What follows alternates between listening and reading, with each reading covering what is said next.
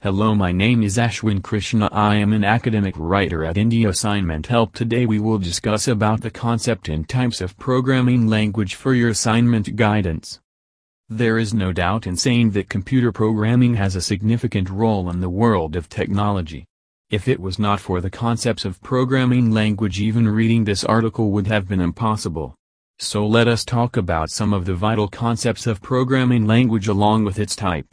This piece of information will be a resource for programming assignment help for you. Are the different what essential terms that have been used in programming? 1. Program. To begin with, we have a program that is part of the programming language. It is the logical group of functions that have been grouped. These functions handle the sequential and mathematical functions. 2. Class. Second in this list comes the class. It includes the instructional groups that act as the command for the computer.